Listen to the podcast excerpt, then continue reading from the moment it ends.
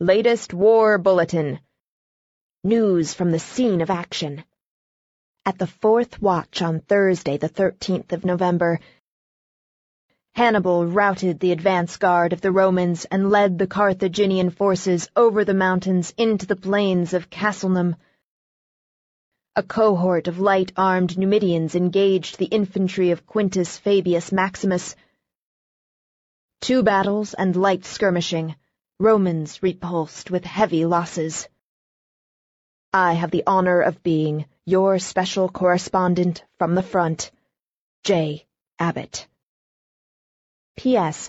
I know I'm not to expect any letters in return, and I've been warned not to bother you with questions. But tell me, Daddy, just this once. Are you awfully old or just a little old? And are you perfectly bald or just a little bald? It is very difficult thinking about you in the abstract like a theorem in geometry. Given a tall, rich man who hates girls but is very generous to one quite impertinent girl, what does he look like? RSVP